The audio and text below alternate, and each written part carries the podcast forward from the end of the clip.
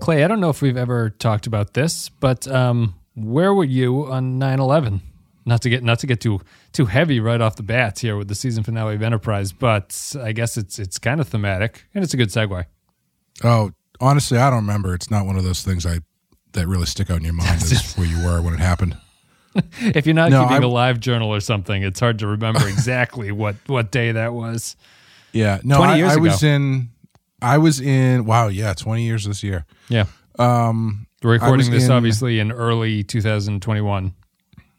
Yeah, we could just hold it till September and really drag this season out. Keep the Patreon open, but just don't release another Star Trek until the anniversary of September 11th.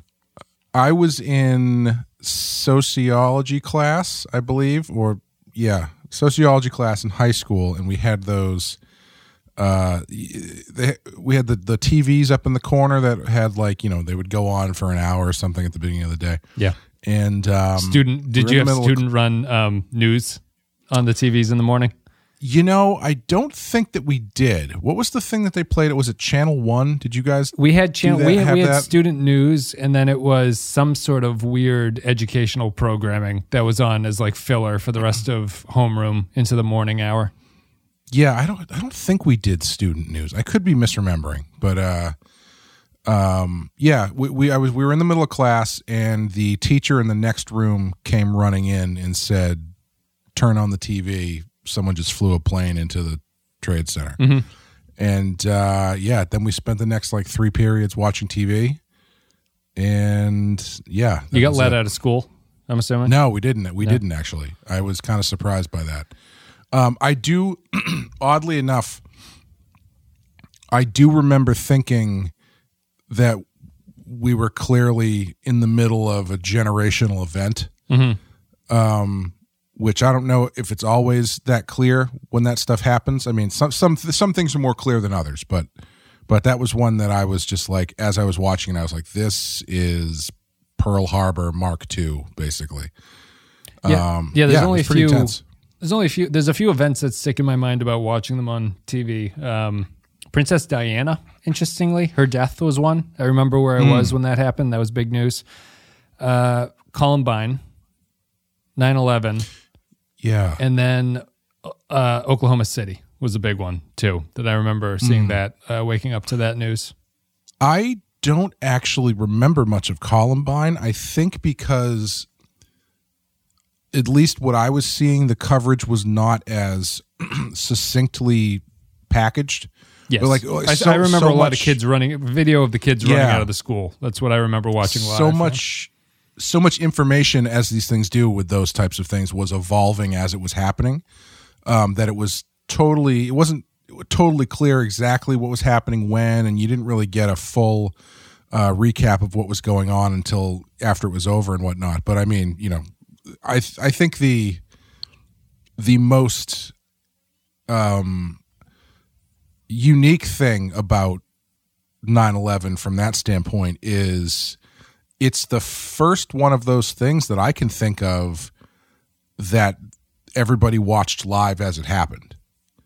Those things don't generally get covered the way that got covered because of obviously what the kind of attack it was and the place it was and stuff like that. Usually it's You don't usually see the second plane. Let's put it that way. Yeah. You know what I mean? I guess I would debate. I would say Columbine felt that way for me because everyone was watching Columbine when it was happening. That's a good point. It's less.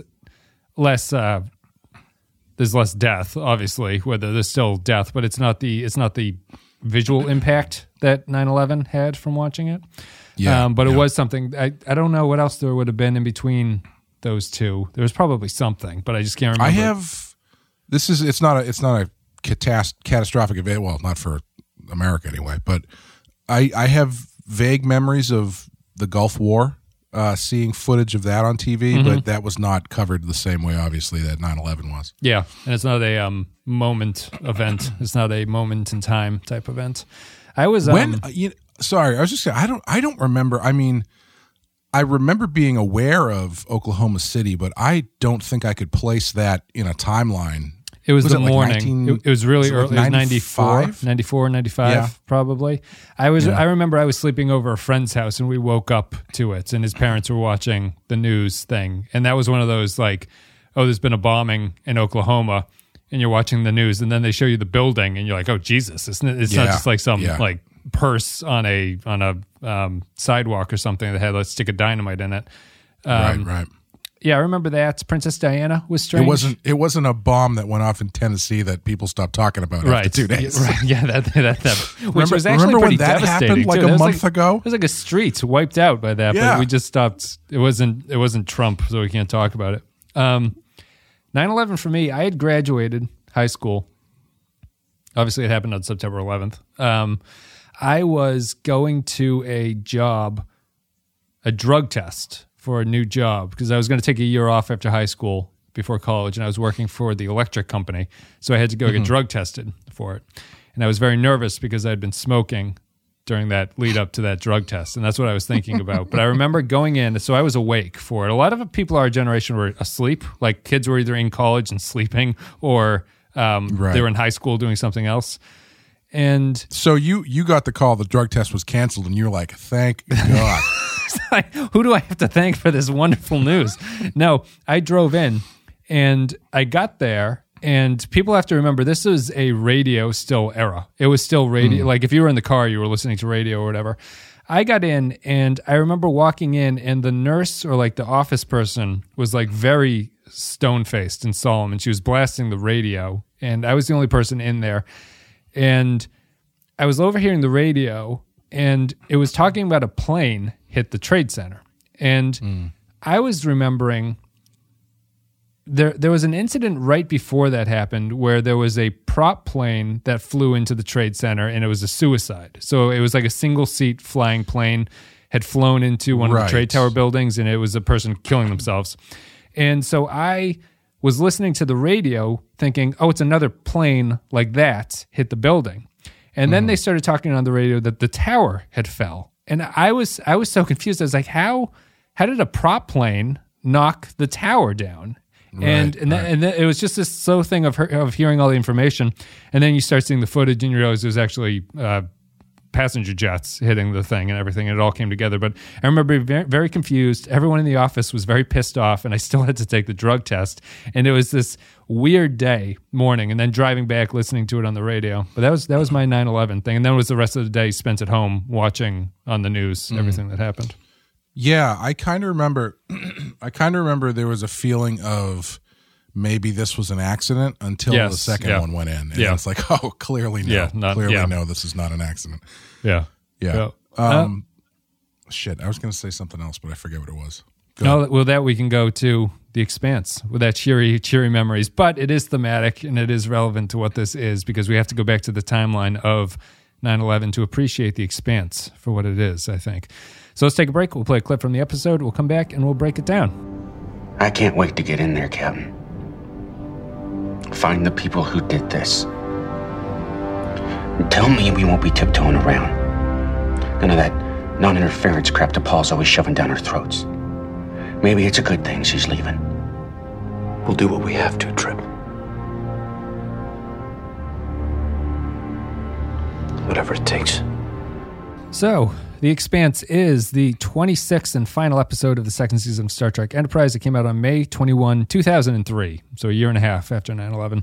It is the 8th of 13 Temporal Cold War arcs. It is the 3rd of 3 in the Archer's Trial by the Klingons arc, and it is 1 of 28 in the Xindi Crisis arc. So it's a lot of arcs. This is it? They don't do the Klingon thing after this? The Klingons are done.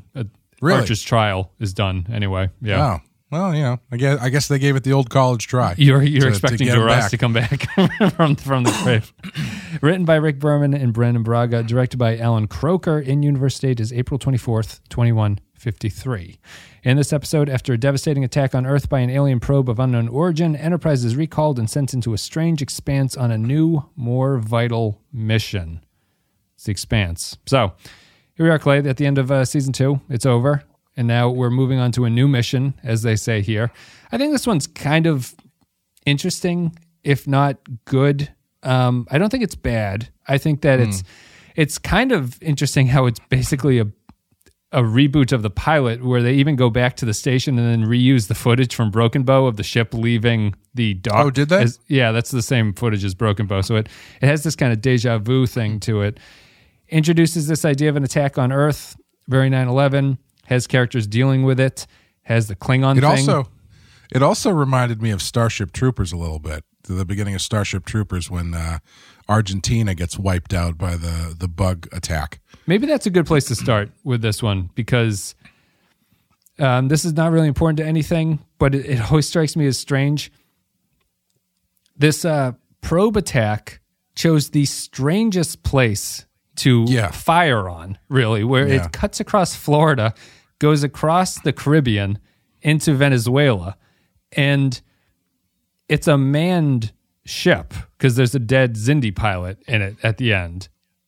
I don't know why he was shooting for that area. That seems like a poorly conceived... That's like the Islamic 9/11 hijackers hitting like Wyoming. You know, it's like this is not the place where you... Or Florida. Florida, I suppose. Florida's even more crowded, but it's relative to like if they had cut the beam, across like Beijing or something. I feel like there's a lot of heavy hits in there, but they went for a lot of ocean. They hit a lot of ocean with their shot, which is maybe fortunate for the Earthlings, but it always strikes me as weird. I assumed they were trying to do the literalization of that Bugs Bunny gif where he's sawing Florida off and letting it float into the ocean. Float off, yeah. Arizona Bay, as Bill Hicks would say. Yeah, it's weird. It's a weird shot. It doesn't feel super planned. It seems like maybe he leaned on the wrong button in his probe or something. Yeah, and the probe itself is a test. They tell us in this one, interestingly. So you show your hand. You don't want to aim for like the high value target with your test. You want to shoot for lower. Florida, I guess. Why do they shoot Earth with the test anyway in the first place? I don't know. This kind of shows your hand, I think. We might be opening up some weaknesses in the Xindi operation at this point early. But it's one of those things that doesn't really matter. You said across Earth's nose, not up it. I know, yeah, despite its face. What'd you think of this one? I liked it. I thought the character scenes, the one-on-one character scenes, were fairly stock. I don't mean that. I don't mean bad, because I think they were fine. They did what they had to do. I just think that they weren't doing much interesting stuff, except for kind of reestablishing motivations and stuff like that. But what I actually did like is... I thought they did a pretty good job of tying their three plots together and kind of tying them together, if not tying them up, moving into this next section of the show. Because they had they've got this new thing going with the Xindi. They've got the Cold War, Temporal Cold War. The Temporal Cold War stuff, the Suliban stuff, the Klingon stuff. They even managed to get rid of the Vulcan spying on them stuff by having... T'Pol essentially go rogue to some extent, stay on the ship. I thought they juggled that stuff pretty well, and I think it all worked together in a fairly satisfying way, and led it in. I think it's a good season finale, and it's a good lead into clearly the third season, which is going to be. I was a little surprised it wasn't more of a cliffhanger, but. Pretty cliffhanger. I do think it's a good... There's no direct threat, but it's pretty cliffhanger, I guess. Yeah, like I think the cliffhangery thing would be like it ends with the Xindi attacking Earth or something, Sure. Or it ends with Duras cornering them in the purple cloud or whatever. Delphic Expanse. The Delphic Expanse, which is my favorite all-keyboard band from 1973. It's very atmospheric. Yeah, not a lot. Not a lot. Where they play one keyboard on each side. It's so the rocking keyboard, so they can. Yeah. And the guy in the middle has a big laser sword that he waves. I thought it was a good season finale. They balanced that stuff pretty well. The character stuff was a little boring. It took me, oddly enough, it took me a surprisingly long time to make the 9/11 comparison. Mm-hmm. And the thing that made it click for me wasn't the massive destruction or anything like that. It was the scene where Archer and I think it's the scene where Archer and Trip are drinking. Yeah, and I actually like that scene. I know I know you were down on the 101. I like that scene quite a bit. Yeah, and Trip is like, I just can't wait to get over there and start busting some heads for my dead sister. I'm like, this feels like every conversation I had about 9/11 mm-hmm. on like 9/12. You know, that's my favorite because to close off your arc story, I think the reason that this doesn't really work tremendously well as an episode for me is that I can see the strings pulling the plots together easily, yeah. And it feels like it's constructed just to close off a lot of stuff and to start something new. So it doesn't have a super organic feel as an episode. It feels like it was a construct made to reboot the series in some ways and to send them off into the Delphic Expanse. I would agree with that. What I do like is the character scenes and mostly I like that Trip and Archer scene just because it is very interesting to go back to something that was produced relatively soon after 9/11 and see. I think what we're going to enjoy most about the season 3 thing, besides any of the good episodes, is actually how much of a 9/11 commentary it was so soon after 9/11 and how things have changed. But Archer and Trip here are very angry about it and very... ready to be totally different characters from what they are to this point, and it's a real turning point for them. I don't know if the attack on Earth actually has enough time on screen to really make all of that land. It feels very abrupt. Like, not that it's unbelievable, but it feels like the characters just kind of flip because they had this attack and now they're going to go off and do this thing. But it's something that. I think that that scene with Trip and Archer really sticks out to me just because it's like, it is, as you were saying, like a very visceral scene that's a reminder of what was going on after 9/11, and it's strange to see it in a Star Trek show. However, I do think the series, even though we haven't gotten into anything, I do think that, like, I watched this episode and I was like, all right, it's good that Enterprise is going to do something different going on. Like, I feel like there's no way to make this a different season coming up, and it's going to have, well, we know it's going to be it's going to be serialized to some extent, but... I was excited just to have the show change into something else. And I felt like this was a good enough spine as any to build a season around. Yeah, I think it's nice when shows can recognize that something like that needs to change and shift towards that. Like, I've never seen a show course correct as well as the CW Legends of Tomorrow show, which had one of the worst first seasons I've ever seen. And then they just figured out what they were doing wrong, completely changed the direction of the show for the second season, and it turned into arguably the best of those shows. Yep. And so I'm not going to go out on a limb and say, I mean, clearly the people who like Enterprise seem to think that's what happens with this as well. Sure. But yeah, it's interesting and it's I appreciate when they take a chance like that and kind of retool things a little bit and repilot it a bit. I mean, did you find it too jarring? Did you find it acceptable? It's a pretty drastic change. I know that it's tough to say with just one episode of what we saw because it's just the event and then it changes and the. Like the Klingons drop off. They get to the Expanse, but they don't really show anything. And what I think is kind of funny is that they travel for an extremely long time in this episode to get to the Expanse. It's like multiple months of traveling to get there. And time. Oh, sorry, go ahead. Well, I think that a weakness of the episode in some ways is that time. I guess this episode in its original cut came in like 50 minutes too long, and they had to cut a lot of stuff out of it. It was all character talking stuff, but I feel like you don't really get a chance to get people's headspace in the 6 months or whatever that they're traveling to get from Earth to this expanse. And it feels like that's kind of important. It's just they leave Earth, and then there's a captain's voiceover that's like, well, after traveling for 8 weeks, we finally arrived at warp 5. We've been traveling for 8 weeks. Like, we're way the fuck out here. And you don't get a good sense of everyone's headspace. And I feel that that would have kind of been nice. You get a good sense of Trip's headspace just because it's important to the 9/11 stuff. But you don't get a sense of Hoshi, Mayweather, anybody on the crew, really, besides Archer and Trip.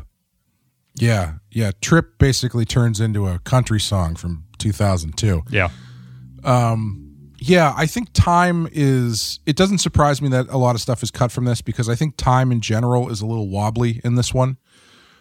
Because there's another scene, the scene with Trip and Reed walking wherever they're going. Reed makes a comment about like something for the past 3 weeks or 2 months we've been here. So it's like they're definitely playing fast and loose with how much time is passing and what they're showing you and stuff. So it is a little bit hard to exactly track where everybody is, how people are feeling, because you don't really see them. Like you said, Trip is really the only one who gets a spotlight.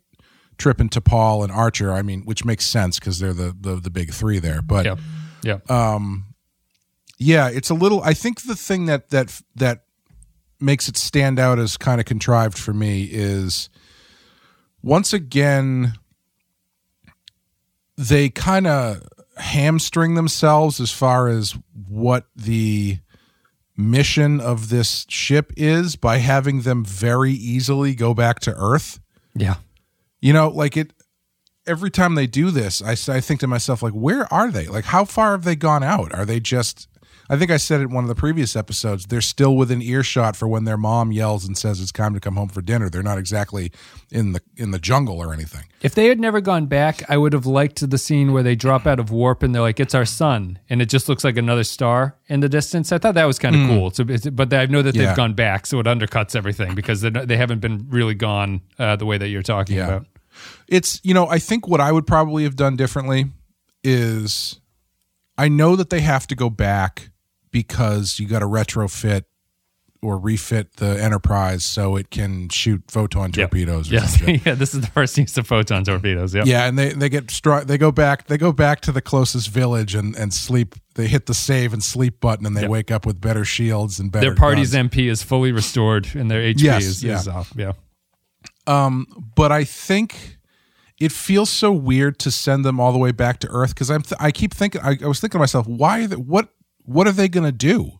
Like, what purpose are they going back to Earth for? Like, how are they going to help? Right. It's kind of unclear as to why they need to go back to Earth.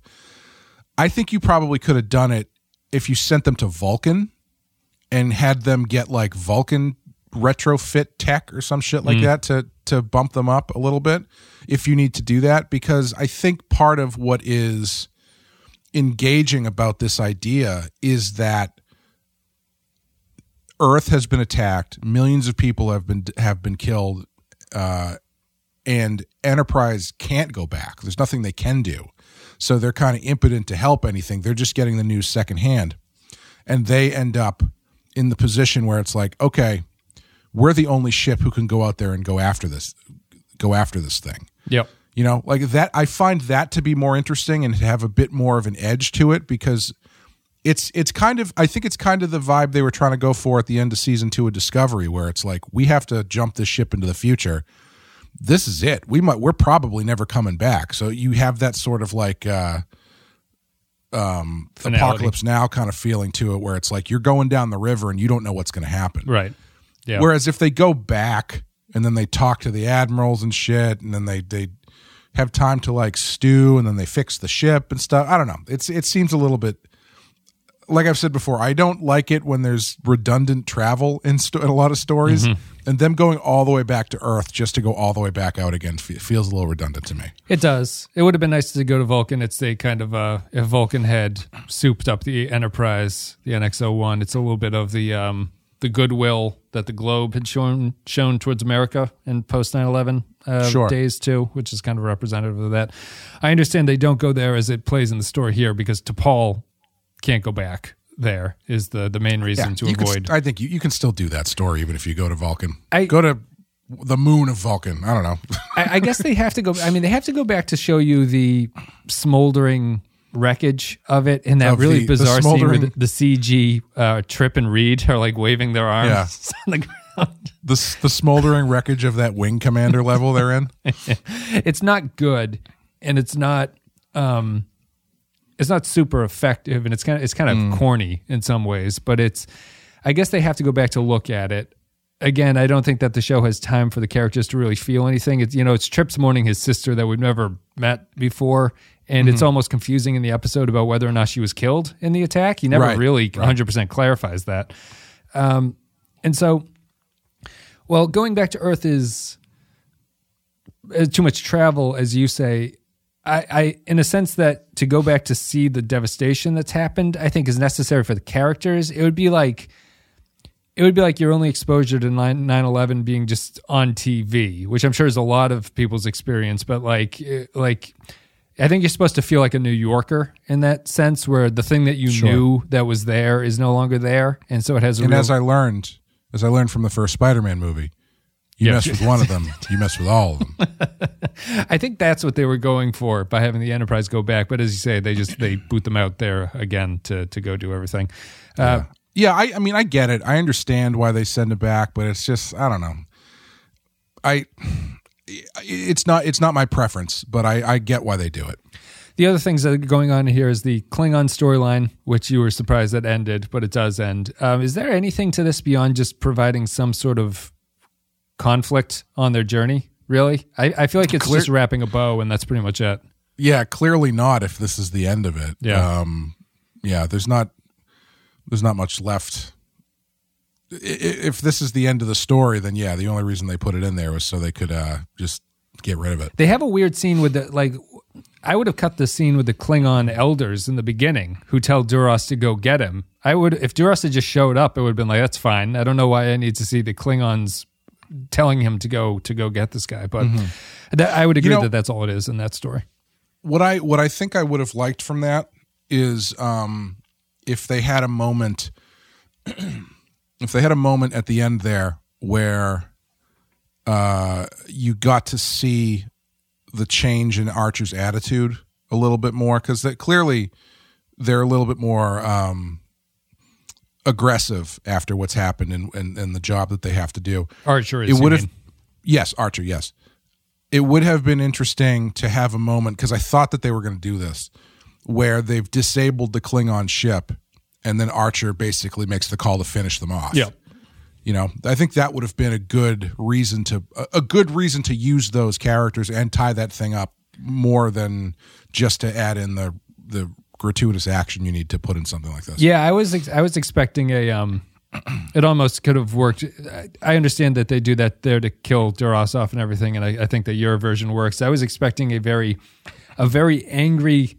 View screen communication between Archer and Duras, where Archer's basically about how you fuck off, and then Duras would actually kind of respect that. I was thinking the same thing. Yeah. Every time, like they're on their way back and they get the Suliban ship show up, and in the part when they're going back out and the Klingons show up, in my head I'm thinking like, give these guys a break, man. Yeah. How come Archer? I was expecting Archer to be like, can you guys listen? We got bigger stuff to deal with here. Could you just give me a break? It would fit in with his mindset at this point, right? Like he would just be like, I don't have time for this. And that's what you're saying about like he has a chance to let them survive, but he's like, I can't deal with any more hassles here, and just decides to finish them off. I was surprised he's even with all the delays, he's kind of slightly put off. He's like, oh, what is it this time? I can't believe this is happening. I would have liked to have seen that shift into an angrier Archer, although I'm concerned, and I think there's a general concern about whether or not Bakula can do Angry Archer, and whether Angry Archer is a character that people want to watch on this, because I find Trip pretty effective as angry. I don't know about Archer. You don't get a lot out of Archer here, except for that decent scene between the two of them. So we can talk about... I did want to mention that, once again, it shows that the Archer has gone to the Riker school of how to kill somebody with a weapon, when he shoots the torpedoes at the lowest level first and then cranks it up for the next one and then cranks it up for the third one to blow them up. You gotta show the yield on these things. The better plot that's worked into it is the Temporal Cold War arc, which fits in nicely here with how the Xindi work and is a decent mystery setup where how, if the Xindi have been talking to somebody from the future, how did they get technology from the future at the same time? Because that's what Archer sort of figures out about them. This is the last appearance of mysterious humanoid figure, who I'm sure is one of your favorites. Yeah, this is his last appearance. How? They never tell you who that is? They never tell you who it is, no. Seriously? Yep. Wow. I kind of respect that a little bit, actually, but... I was surprised. I did not realize that. I was looking at the memory alpha, and this is his final appearance. They mention him in the future, but he's never shown again. They're like, oh yeah, by the way, that was Alex from accounting. No, I did find that scene to be really funny because they set this guy up to be this like big bad, and then all of a sudden it's like, "Hello, Archer. Thank you for coming in. This is the first time we've met in person, but we have things we need to talk about. So if you'd like to have some tea, you can hang out." Yep. It was just very much kind of cutting to the chase with stuff, but I thought it was sad because it's his last appearance. And I didn't realize that's at the time because I only learned that afterwards. But it was the first time I felt there was some sort of clarity to the point of view about what his point is, really. Sure, where it's not just this confused jumble of the Suliban are sometimes good and sometimes bad and we don't know. He has a more mysterious because he talks about other factions that are doing this and he's not particularly clear about what's going on. But he actually gives Archer direction as to what to do. And you don't know whether it's good or bad. You have to assume it's kind of the right thing to do at this point. But he wasn't... We were complaining about the Temporal Cold War before because it felt like the writers never really knew what they wanted to do with it. So all the episodes were just this jumble of like, now Archer's good, he's going to do this, and then this is going to do bad, and then Daniels is going to come in. This one felt like it was the first legitimate, I could understand why someone from the future would do this. Like the reason he was telling Archer made sense to me. The reason that he let the attack happen made sense to me. Archer's like, we wouldn't have believed him if he had told us this an hour before, so we let all those people die. The interfering with the Xindi and the future tech, and he wants to stop that from happening. That's consistent with everything. It's too bad at the end of his appearances is the only time that there's actually some sort of like storyline that I can understand going on with him and having like a motivation for that character that I can find believable. Yeah, I agree. Let's play a game for a second. Mm-hmm. If this was his last appearance, and you had to reveal who that guy was, who would you choose? I like the fan theory that it's Archer. That's the only one that adds any depth to me. If it's somehow Archer from the future talking to himself, I don't know how you would retcon that to make it all make sense because it's so jumbled. But I don't think there's anyone else who I'd be interested in it being. Do you have someone on the top of your head? Well, that's a good one because I actually thought they were going to go that way when Archer, when they were like, how do you know this guy's telling the truth? And he's like, trust me, I know he's telling the truth. Mm-hmm. He showed me his heart tattoo on his ass, just like Goldeneye. Yeah. Yes, yeah. instead of pulling out the tricorder to be able to figure out what reverse carbon date future things. Quantum date the things from the future. Which I don't really know if I would call that like a slam dunk. But is that the worst science? The guy's like, this always has a negative number. No, it always is a positive number. It can't be negative. But now it says -6. So or 420.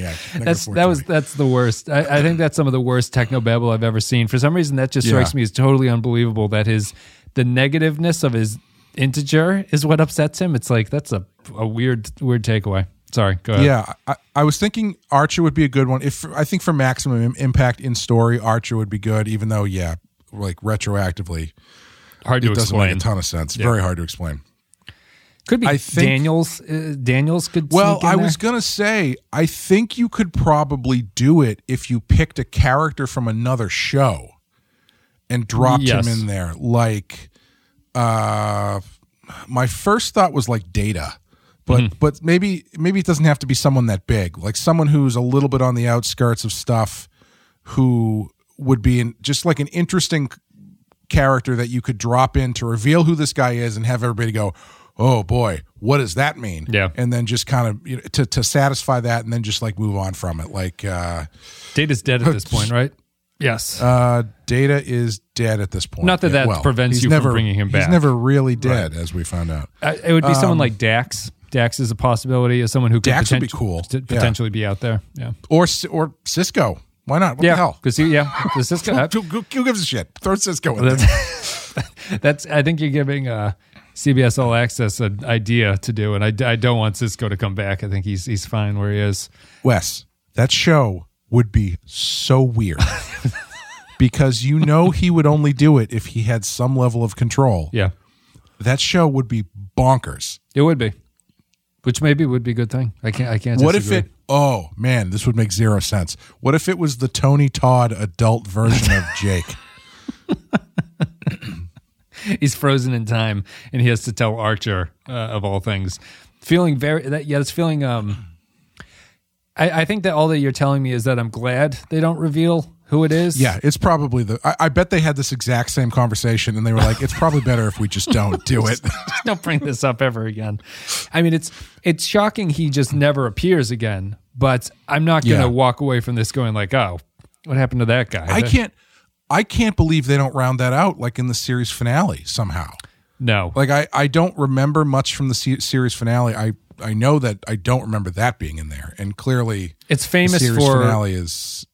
Go ahead. Well, it's famous for there's a new showrunner, not Braga and Berman in season 4, and he's famous for just being like, I didn't want to touch that, so I never talked about it at all. Yeah. I'm surprised that they didn't do that at all. Yeah, that seems like something you at least give lip service to. It's a huge part of the show. For how unimportant it is, it's a huge part of the show to this point. You know, it's the only. It's like the only continuing backbone that isn't like a tertiary world building thing. Like getting to know the Vulcans and stuff is not really a running plot line in this. It's just kind of something that you're exposed to from being in this timeline. But the Temporal Cold War was the thing that set up the series. It's like it was the whole, even though they never really touched on it because they never knew what they were doing. And here it is, just having Archer be sent off into the expanse in a fairly satisfying way. And it could have been much worse. And I'm sure that I'll remember it in the future as better than it was just because it ended on a decent note. What they should have done in the final episode, they should have revealed that it was actually Wesley Crusher playing a virtual reality game. He's a traveler now. He could be traveling into the future because time and space or whatever that guy says is... His pedophile mentor takes him off under his wing. Anything else here? I did like, we've had a Patreon episode about Event Horizon, and I was a bit surprised that the Vulcans basically go through hell. and then they go, they definitely go into the Event Horizon universe, which... They're basically Liberate Tuteme as the video recording, which was... Dude, honestly, if they had pulled back and the shadowy guy had been Sam Neill from Event Horizon, I would have stood up and clapped. Professor Miller, Dr. Miller, whatever his name is. Brandon, have you seen this cult classic just saw from 1990? Best movie. Well, it could have been... I think in a couple ways it could have been better. It feels like it needed another pass. That would have been nice. I was and that video. I think that video is fairly effective. It is definitely a Star Trek version of what the Event Horizon sequences were. You know, it's like it's a bunch of people just going like, ah. I mean, when I saw it, I was like, I don't know if they're killing each other or if this is just the Vulcans filming a video for the band live or something. They do have like. That's a joke. That's a joke that most people won't get. Which video is it? Lightning crashes or is it I Alone? I feel when I think about live videos, I think of like a bunch of people kind of like running at each other and like without shirts and stuff. That's I Alone. I just think of his rat tail, his hideously long rat tail, slathering mud on each other. The Vulcan thing. It's definitely a G-rated Event Horizon. I think the worst you see is like someone bites another guy's nose and there's like a hint of blood or something like that. I think they were like tearing a dude apart or something. They are. It looked like they were all gathered around one guy, zombie style, tearing him open. It ties into the Delphic Expanse, which is that there's no way this can live up to what they've been describing. You know, I'm unfamiliar with... The Delphic Expanse, from what I understand, is when you get your whole hand... passes through the portal.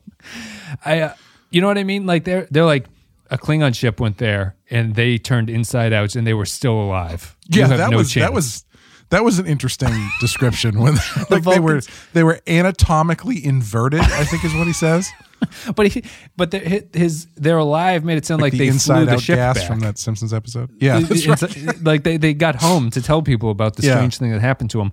A lot of ships have been lost there. I think Soval has that Vulcan tape, and I think he says the Vulcans went crazy. It could just mean like when Mel Brooks goes through the transporter in Spaceballs and his butt's on the front. Right, yeah. Maybe it was just that. It wasn't too bad. I just don't...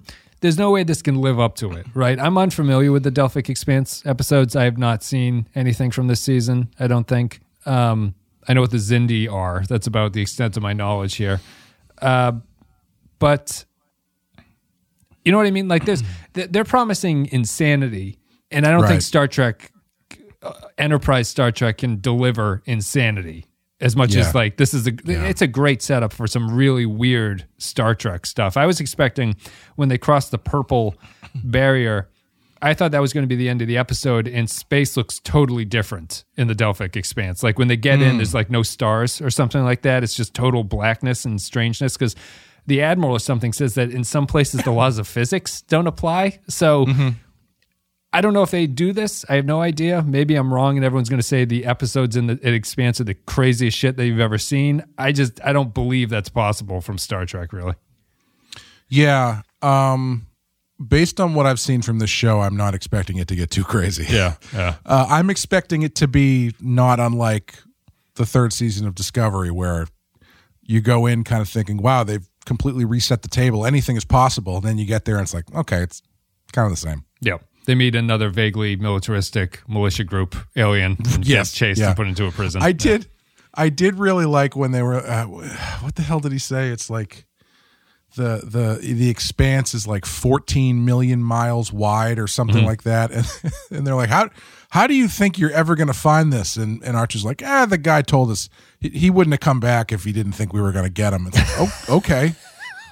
You're taking quite a chance there, bud. My favorite size of the expanse reference is when they see it for the first time. And they're like, how far are we? He's like, 100 billion kilometers. And Trip's like, wow, it looks like we're closer. And T'Pol goes, that's what happens when you look at something very large. It's like, are you guys scientists? Like, is this up there with the Forrest like negative thing on his readout or non-negative or whatever it was? It's like, this is an extremely unscientific group going into this. I felt like they were speaking directly to me in all my criticisms of always showing the ships in the same shot. Same distance, like they're 25 feet away from each other, which in reality would be multiple miles, I guess. But these Klingons get right on each other's ass when they're firing the photon torpedoes. Everyone is just right next to each other. It was a pretty decent sequence, though, all things considered. What was the impediment of the purple smoke area?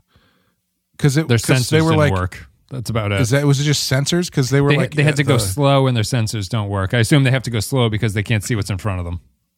Okay, because they were like the Vulcan ship. It took them 6 days to get through this or whatever. That's true. And they're taking longer, right? They're surprised at how long it's taking. I don't think there's anything to that. I think it's just supposed to be a thing to get through.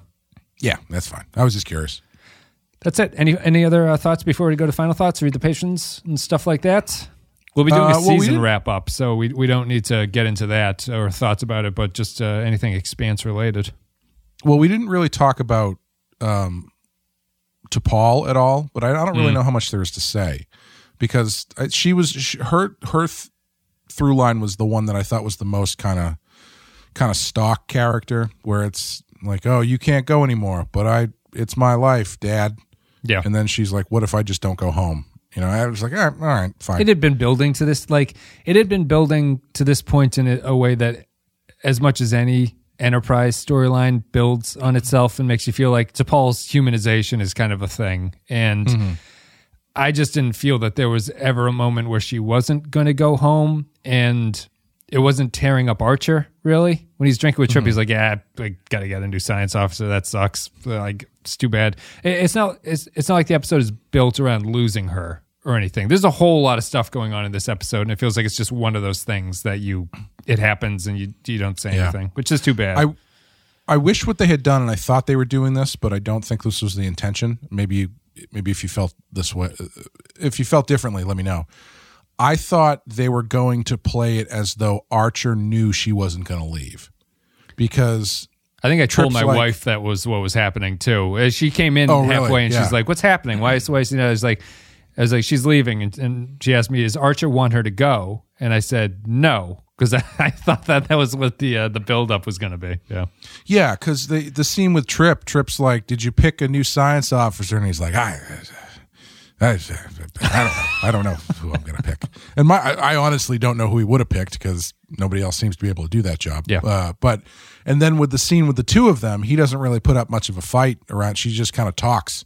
Yeah. And then she's like, "I don't want to go." And he's like, "Oh, yeah?" I feel he puts up too much. I feel he should be more happy that she's not going. Yeah. I was surprised by the amount of, he's like, "Oh, you're going to betray the high command?" I was like, "The fuck do you care, Archer?" I think for him to react that way, if you're specifically pushing back against T'Pol as a way to be like, "Oh, it looks like you have changed," like that kind of thing. But they didn't really do that. It was just him kind of being like, just kind of stating facts, and her being fairly like, there was no, I didn't feel like it was pressing either of the characters in an interesting direction. It was just kind of, we got to get her to say she's going to stay, and then him to do the thing where it's like, we're not going to Vulcan. It's a pretty limp decision. It's just, it's expected, and they actually don't ring anything. I think in general, there's no consequences built into it either. Like, who cares? If she doesn't go back, big deal. Right. Yep. She's the only one on the ship, and it's just, you don't stop it. It's not like they're going to be in, they do drop that boy or whatever, but they're not going to be in communication, you'd assume, with Starfleet and the Vulcans for much longer. So it doesn't really matter. It is kind of interesting how much of a parallel there kind of is between the end of season 2 of Discovery and this, isn't it? There is, yeah. They're heading off into this section of space that nobody else can go to, and they can't talk to anybody else, and there's kind of a promise of new races and new races and civilizations, as they say in the opening, or whatever. Which is also Voyager, to be fair. We haven't covered it yet, but that is Voyager's thing, and we never will, unless those zeros get a lot bigger. I guess it's the other number that needs to get bigger. I don't think I have anything else to say about this one that aren't final thoughts related. Let's go to the patron stuff, and then I just want to say, I at the end of the episode, I was writing, so it auto-played the beginning of the next one. Oh, and did you see the Xindi?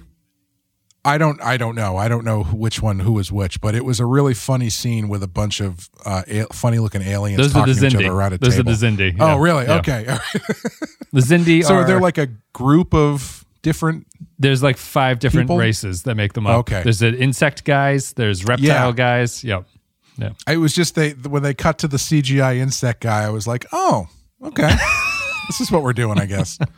Yeah. I don't think that's not a spoiler, because obviously you see them in the next minute of the episode that comes up, but they are they're sort of Dominion-like. They're just a collection of alien species. So let's take a break. We'll play. Space is big, man. Yeah, I don't know why they got to keep coming at Earth.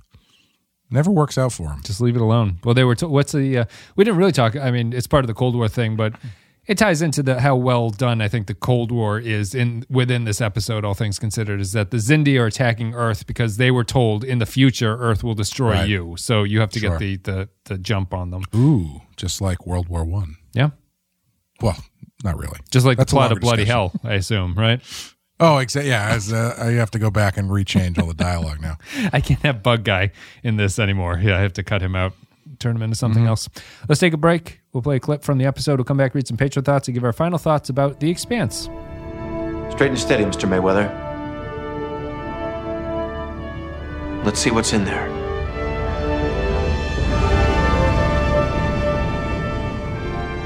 Thank you very much for listening today. Hope you enjoyed the content. If you enjoyed the content and you enjoy listening to all these podcasts and you want to listen to more, and you say, I want to give back to you, Enterprise podcast, you can go to patreon.com/thepenskyfile. It's the best way to support us. A couple dollars a month, you get extra stuff like extra podcasts. You get the ability to vote on things. We just covered a couple we covered Goldeneye and From Russia with Love. We did Invasion of the Body Snatchers. There's a whole bunch of movies. There's like 90 podcasts at this point on the Patreon feed. Patreon.com. Friday the 13th series. Oh, that's right. Two of those. Yep. So we got a year full of Friday the 13th. If that's your favorite franchise, you can check that out. One every month.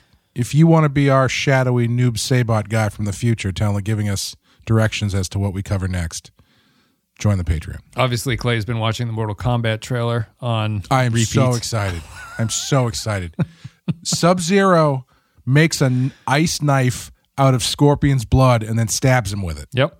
Which is a kind of a reference to something we made a joke about in Invasion of the Body Snatchers, too, interestingly. So it all comes together.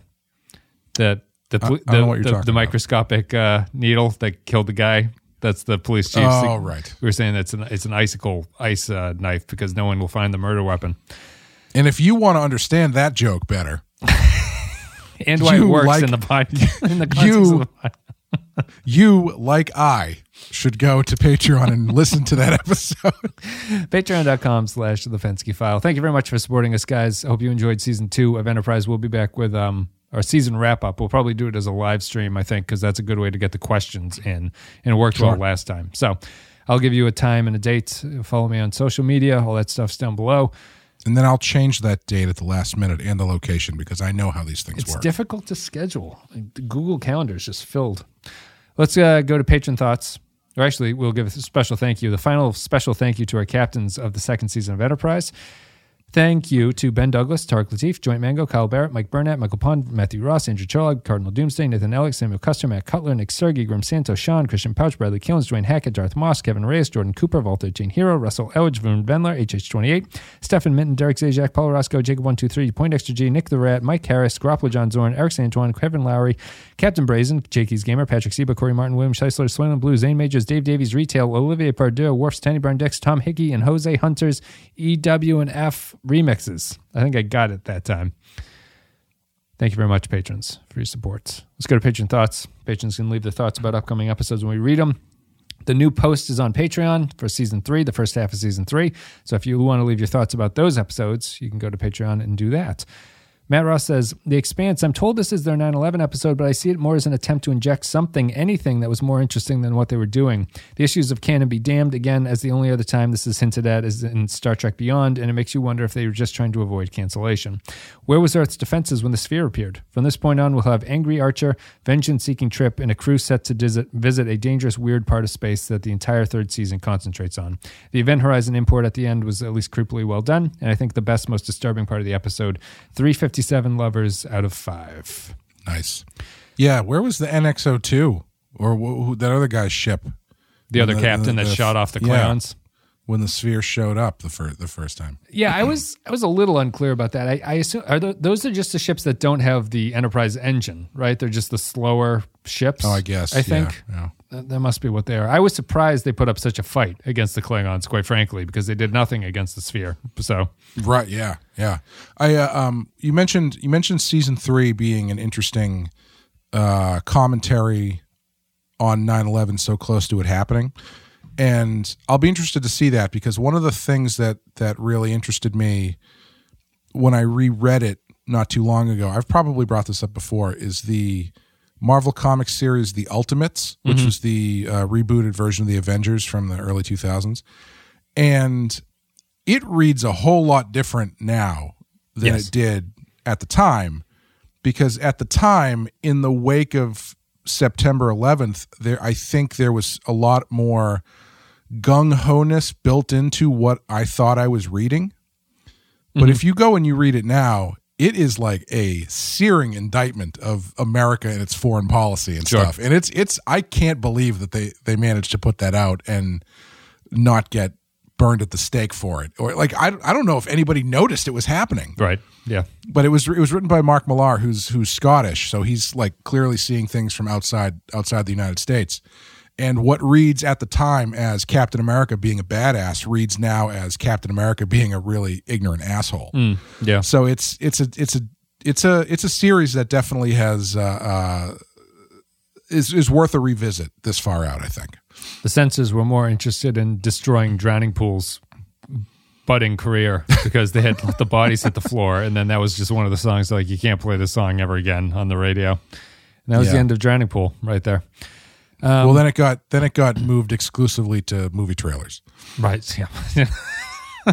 What were you expecting? It was just it was a radio era. I was still driving around and listening to the radio at that point. Yeah, I mean, I think I listened to after 9/11. I think I listened to more Howard Stern and Opie and Anthony than I ever had in my entire life because they were talking about it in a way that other places weren't. Yeah. You know, you want to get your commentary on global catastrophes the same place you get people talking about boobs, I guess. Yeah, I guess we kind of talked on this, and we're too early to talk about, but. No, we'll wait. I was just talking about Matt's point about it's an attempt to inject something into this that's more interesting than what they've been doing.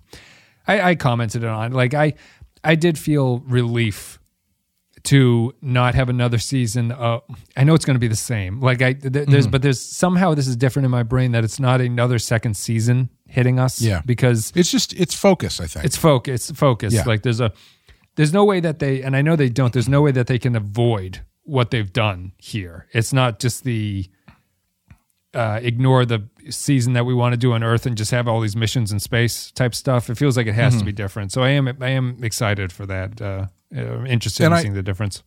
I do hope that there is commentary on their actions built into it, because I don't like the idea of Enterprise being sent on a revenge mission. Yes. You know? Yeah. They do introduce a group called the Makos or the Makos or something. The Soldiers eventually populate the Enterprise. And okay. It's a tie-in to Beyond, because Balthazar is that the guy's name? He's one of those soldiers. Cool. Yeah. Jakey's Gamer says, The Expanse, this episode begins what I think is the most interesting arc of all of Star Trek. Yes, it's a 9/11 allegory, but it's ripe with potential to comment on both the good and the bad outcomes of its aftermath. It's also a story well suited to Enterprise as a free federation. Humanity works well as a stand-in for 2003 USA. We've seen in this episode what they feel now, but what will they learn along the way, and how might this change? The Expanse kicks off some good character work finally, and although the season the season to come certainly has its ups and downs, I'm looking forward to taking the ride again after many years to see how it holds up. What does it say about this franchise that the answer to how do we do something interesting with Star Trek always seems to be put them in a war? It's the exact opposite of what the setup is, I guess. You know, it's like if you're a place of peace, the thing that's your opposite is just war at that point. Yeah. And it's whether or not it works, we'll see for this show. Worked for DS9. You know, it's possible. I think DS9 is its own special case though, because it's clearly not as. It's got more stuff going on that makes that stuff a little bit more interesting. Yes. The grayness of that a little bit more interesting. Yeah, and just the stationariness of like the character. You can't. It's not zipping around and all that stuff. Obviously, it's also. I mean, if you have to think about it in context, not just how we've been doing it on the podcast, but these were coming out relatively close to DS9 ending. It's not like we're decades later and it's time for another Star Trek show. So, I think my main problem with the war stuff is that they did so much of it over a relatively short period of time. Yeah. I feel they could have expanded. Although Discovery is also back at everything's a war too. So yeah.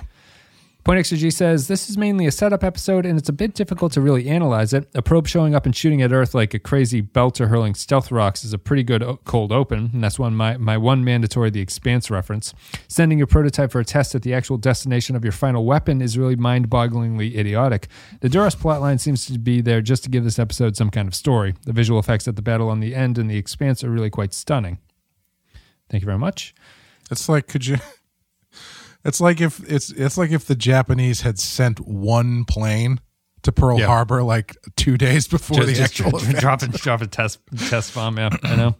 It doesn't make a lot of sense, and I also don't know why there's a pilot in it. A probe to me implies it's just an automated thing that flies out there and does it. But it is pretty random and weird. You know? Yeah, and they show the body as if it's supposed to mean something to you, but it's just a burnt humanoid. it's not like the reveal of that is like, what the hell is this thing that's coming for us? Right. It's like, it's just a guy. Yeah. Royo says, 9/11 finally catches up to Star Trek. Unfortunately, Rick Berman and Brandon Braga were not up to the challenge, as 9/11 was a terrorist attack meant to cause terror and chaos. The upcoming Xindi arc, however, gets off to a terrible start in hindsight, as the Xindi's ultimate goal is not terrorism, but total annihilation. The last place you'd want to test a prototype to destroy Earth would be Earth, because now Starfleet is alerted to the Xindi and their machinations, and thus capable of immediate retaliation. The Xindi arc was founded on extreme contrivance and stupidity, attacking Earth before they were ready to attack Earth. Unlike JJ's Into Darkness, though, the massive loss of life is acknowledged, contemplated, and reflected on by the characters. A 3 out of 5. Yeah, I don't. I think I slightly disagree with their goal being different. Mm-hmm. It's just a sense of scale, because if we're on Earth, the Al Qaeda attack on Earth is just a smaller scale version of a alien spaceship attacking us, and Al Qaeda is into the annihilation of Western culture, so it tracks to me. I find it an acceptable change. Yeah, I think it's. I mean, the end goal is the same, which is the other side goes away. The other side goes off, guns blazing, into a situation they don't really know much about. Yeah, I guess that's one difference, is that Al Qaeda.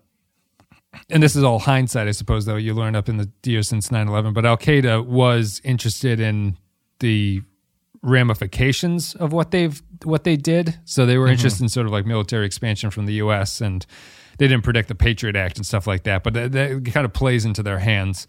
The Xindi, to this point, don't have a reason. That's the problem with the probe going and shooting Earth. It's like, well, you don't have a reason to cause Earth to want to do this at this point, so it's strange that you did it. If they wanted to really do a 1-to-1, they should have had the Xindi attack, and then Starfleet go, well, we figured out that the Xindi are the ones who attacked Earth, so I think we should go invade the Klingons and take over Kronos. Iraq was 2003, right? Maybe it was later. Mm-hmm. Maybe they hadn't had Iraq at this point. Kyle Barrett, I'm sorry for my shitty history. Kyle Barrett says, The Expanse, we lived it. We don't have to remember it. No, it's just, it's like albums. I don't need the exact year. I just remember when it came out around. Kyle Barrett says, I feel I have a pretty out there reading of this episode. Prepare yourself. It's subtle, very subtle, in fact. Maybe so much, though, that it's only me picking up on this because I'm a genius. But I believe, and granted, this might be me reading far too much into things, but if you look very closely, I think it's there, that this episode, bear with me, is about 9/11. For a 42-minute episode, it's doing an awful lot of work closing out the arcs of Season 2 while setting up Season 3, not just in terms of plot, but the different tone and mindset, too. My only complaint is that we did not need 3 battles with the Klingons in one episode. I know people complain about why the Xindi would alert humanity's presence to the coming attacks by testing their weapon on Earth, but the humans ultimately gained no important information from the test that would lead them to the Xindi, their location, or motive. That all comes from Future Guy. I give it a 9 out of 11. Kyle, I don't appreciate your glibness, but it does show that you remember it, which is the important thing. It's true that the Xindi, that this is all dependent on Future Guy telling Archer everything, because I was going to say, well, Kyle's wrong here. They head off to the Expanse, but he closes it out. I was thinking that before he obviously closed it out with Future Guy told them to go look for them there. So yeah. Yeah, thank you. If they really wanted to set everything on fire, they should have revealed Future Guy to be George Bush. He's got a cowboy hat. Dick Cheney. Yeah. But those are the better days. Those are the good old GOP days. Nick the Rat says, we just had CPAC today, and it's a fucking clown car. Boy, fucking CPAC. Nick the Rat says, things are starting to get good. The Vulcans continue to be liars, and Trip brings raw emotion. He does. They continue. I appreciate, although it makes no sense, I appreciate maybe the show does this, but I don't understand why they're doing this to the Vulcans. The fact that the Vulcans just continue to not believe that time travel is possible. There's no way that you're going to convince them that this is anything that's nearly possible, ever going to happen. And we didn't talk about that. That scene where the Vulcan doctor imposter comes in, he's like, you're not a neurologist, you're a psychiatrist. I loved that scene while it was happening, And then when the reveal came, I was like, that is fucking stupid. Like, this is the stupidest it's a thing. Weird scene. I like the interplay between Archer and him, though, for what it was. I thought he was going to be some kind of... I'm bringing this up now. I thought he was going to be some kind of sympathetic to time travel Vulcan who was like, I've been researching time travel. Take me with you because I know all this shit. But he's not. He's there to spy on Archer and get him to say something crazy, I guess. Mm-hmm. Look at these two watches. One of them has a different time on it because it's from the future. Scan it with your little scanning device. Tell me how many numbers pop up on it. Thank you, Nick. Latte Librarian says, wouldn't a giant slice into Florida fill with water immediately? Does the quantum dater thing mean the future guy is from 420, years in the future?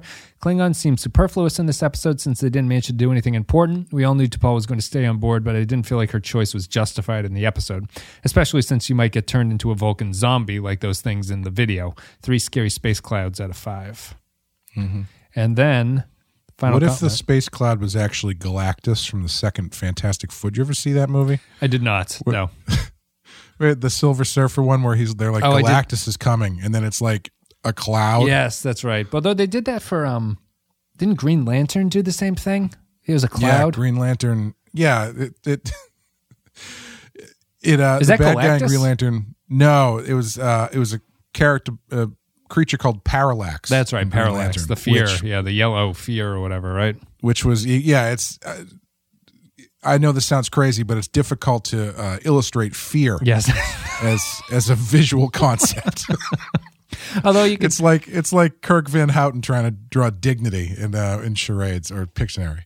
Yeah, Galactus not an easy. I mean, Galactus has a representation as a giant dude, but also a fairly hard villain to portray in film. The thing is that was back in the days where they were still gun shy about just going all in on the comic stuff. I can't wait to see Galactus is coming in the MCU version of Fantastic Four. He is on his way and I cannot wait. Although I guess it's Galactus's thing that he looks like whatever you can conceive him to be, so you can have fun. He looks like whatever you would expect. He looks human because they're humans. I wish at one point they had done like a Ghostbusters thing, and then someone turns to Reed Richards and go, "What the hell is that? What you thought of?" It's like it just popped in there. And he has a funny ass name when he was a guy. What the hell was his name? His name was. Oh, Galan. It's not nearly as funny, but it's just he was just a guy named Galan, I guess. He was a guy named Galan. He didn't think Galactus was cool. Galan was cool enough. No, he had. So when he got to college, he told everyone his name was Galactus. Yeah, he added a cactus to the end of his name, and they're like, "Wow, man, you're fucking sweet as shit." Jose Hunter's EWNF Remixes says, I'm glad they created the concept of quantum dating instead of trying to convince us that radioactive decay dating, like carbon-14, could possibly identify an item from the future. Malcolm is bitchy. The best episode of Enterprise yet, a solid 4 veiny purple betazoid vegetables out of 5. Thank you very much. Were you a little surprised that Reed was not more excited to get photon torpedoes? No time, really, right? Like, he should have been more excited. It's almost so unexcited that you don't realize what they are when they're firing them off. Yeah. Too much to go on. When they played that scene, it was like they were both like photon torpedoes. What's next? Laser cannons, like one of those things. Yeah. I was thinking Reed should be like, man, I don't like why we're getting these, but I am psyched that we have new bombs to blow up. Well, here's a question for you. These photon torpedoes were held by the race in Cogenitor. That episode. Did Archer send back the Cogenitor for some photon weapon tech? Looks like he might have. He might have double-crossed that Cogenitor and made off with a missile that blew up his enemies on the Klingon ship. Making the hard decisions, man. Sometimes you got to sell guns to the Contras, I guess. I will say one thing about Enterprise. I do appreciate that they don't really. The show does have flaws. They do not belabor introducing tech. Like when they introduced the holodeck, it was the focus of the episode, but it wasn't Archer constantly going like, what do we call this? Let's call it a holodeck or something like that. And here, photon torpedoes are here. Reed, but as we were saying, Reed barely acknowledges it, that it came along, It's not like that episode of Community where the dean gets the VR system, right? And he's looking at this rudimentary 3D way to file your put documents, files in. And he's like, Jesus wept. What a good show. That's what it would be. Thank you, patrons, for leaving your thoughts about that one. That's The Expanse. We're done with Season 2. Thank you for listening to all of our coverage of Season 2. It feels like it's been 10 years, but it's only been about 6 months. But we're done with Enterprise Season 2 into Season 3. We'll be doing a wrap-up in a couple days. I'll keep you posted. Follow us on social media. Patreon.com/ThePenskyFile if you want to support the show as we move into Season 3. If you've been waiting for a reason, Season 3 is the reason, I think. Clay, what are you going to give this one? To wrap up your final episode of Season 2 of Enterprise on our scale of 1 to 5... what are you going to give this one? I think I'm going to go with a 3. Agreed. 3 for me as well. Yeah. Solid. Good way to get out. Good way to get in. I guess it's contrived at the beginning to an extent, but oh well. Yeah. It's not bothering me that much. No, it doesn't bother me. It held my attention the entire episode. Sure, yeah. It was a good 3. It did feel like it's an awful lot of work for one episode to get through. They got through it better than I would have expected going in. If you told me that 4 plot lines have to resolve themselves in this one and then kick off a new one, it's the Enterprise is going to botch this. They didn't really do that. It was fine. And I am excited to see this show have some kind of narrative spine to it, because its biggest failing to this point has been that it is a second-rate Star Trek series that is not doing anything new with itself. It's just repeating versions of older Star Trek episodes that were better, and it's giving us watered down versions of those episodes, and it's just not doing it for me to this point. Yeah, the only thing I'm worried about is that it's going to completely lose that element of they're the first ones out there doing stuff, which is very possible. But I think holding your attention, as you said, is probably the highest. Isn't that really the highest echelon of rating you could give? Like, you should do instead of numbers, you should say how many family members you ignored while watching it. Yeah. So if it's a 3 out of 4, it's a great episode. Just I'm sure there's a phone check counter. I should track that stuff, and it would all add together. But yeah, that's your star rating is your phone. You didn't check your phone as one. Then you've got your 3 kids and your wife. If it makes you ignore all of those, it was a great episode. It's an all timer. And also, we didn't say it, but we won't see Admiral Forrest for a very long time either, because he obviously won't be around in The Expanse. So goodbye, Admiral Forrest. Goodbye, Future Man. Goodbye, Silic, I would have to assume, although I don't know. Maybe he'll show up, but that would be kind of silly. Anyway, we're moving into the Delphic Expanse. We're pushing through the purple clouds. We'll be there next week with our first episode of this. Maybe we'll do the wrap-up. Maybe 2 weeks. Don't hold me to anything. We'll see. Guys, thank you very much for listening. Patreon.com/ThePenskyFile if you want to support us there.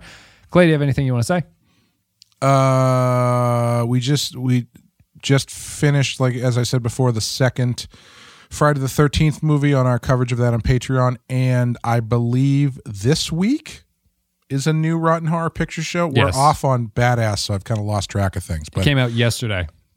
Your new Rotten Horror came out yesterday, because this is on Thursday. Oh, okay. Yes. So this week we have A Dark Song for Rotten Horror Picture Show, which is our next wild card choice. It's a creepy Irish movie about casting a spell and how intense the consequences of that can be. I'm sure we made the joke before, but the trying to talk in real time about when podcasts come out as you're recording for the future is the Mr. Show sketch about the pre-recorded live call-in show. Yes. If anyone hasn't seen that, they should watch. It's a sketch that's almost too intelligent to be funny, but it is very funny. Where a guy is hosting a pre-recorded call-in show, which really doesn't need much of an explanation. Thank you very much. Thank you for listening, guys. Check out the latest Rotten Horror Picture Show. Came out yesterday. PenskyFile.com. Otherwise, see you around on YouTube. Thanks very much for listening. We'll see you later.